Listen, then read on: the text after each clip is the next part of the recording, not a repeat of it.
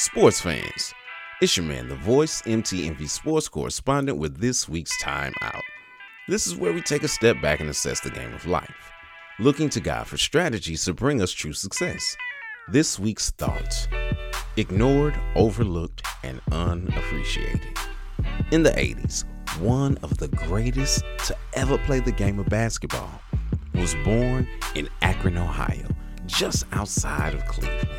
This man would go on to revolutionize the way the game is played and inspire a generation of ballers.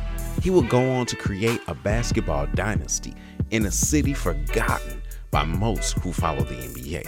If you haven't guessed it by now, the man that I'm speaking of is none other than Wardell Stephen Curry II, aka Steph, aka Chef Curry. What? You thought I was talking about that so called king? Man, please. Though his dad was a notable vet of the league, Steph's games were not on ESPN his senior year of high school like somebody else. He went to college, playing at Davidson, a little known mid major school. Speaking of being little known, does anyone know what state Davidson is in? What their team colors are? The mascot? Anything? Yeah, I didn't either before preparing for this. I didn't know they were in the A10 conference, and I'm very familiar with that conference because the St. Louis Billikens play there. But I did not know that Davidson was there. Like his school, Steph, though talented, was ignored by five other squads. He was overlooked by the Timberwolves, who drafted not one but two point guards just ahead of him in Ricky Rubio and Jonny Flynn. This allowed Golden State at number seven to swoop in and get their man in the 2009 draft. There was more buzz about Brandon Jennings than Steph in this draft, but he will go on to become the most decorated and accomplished player of this class that includes people like Blake Griffin, James Harden, and DeMar DeRozan. It was apropos that he went to Davidson because it's really close to the name of another famed, accomplished man who revolutionized his sphere of influence King David.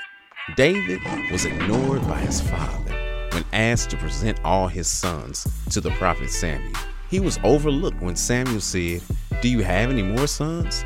And Jesse told him, Yeah, there's a little boy of mine out tending sheep, but he's not that important. Yet Samuel thought it important enough for him to hold the feast until David's arrival. He was unappreciated by his brothers, who asked, Who's looking after those few sheep while you're here checking on us at the battlefront?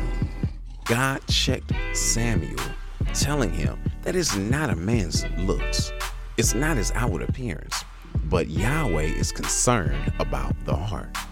That's the one thing that David and Steph have plenty of, and that's heart. David is called a man after God's own heart, which is what he wants. He doesn't need the biggest, strongest, most knowledgeable person. He wants someone willing to believe that he will do what he says and that he can use mankind to bring it to pass. It's by the ignored, overlooked, and unappreciated David that all other kings in Judah and Israel's history are judged by. It is also through David that the ignored, overlooked, and unappreciated rabbi from the disreputable city of Nazareth rose to prominence and continues to turn the world upside down. Just like God sent Samuel to Jesse's house for David, he sent Jesus to the cross for you and I. It's not about who we are or what we possess, but our willingness to do his will. No matter what your standing is in life, God thought enough about you to send Jesus to be the sacrifice that brings you to Him. So here's the play your worth is established by God, not man. So look to the source for your validation. It's your man, The Voice, MTMV Sports correspondent with this week's timeout. All right, time to get back in the game of life. Until next week, ready, break.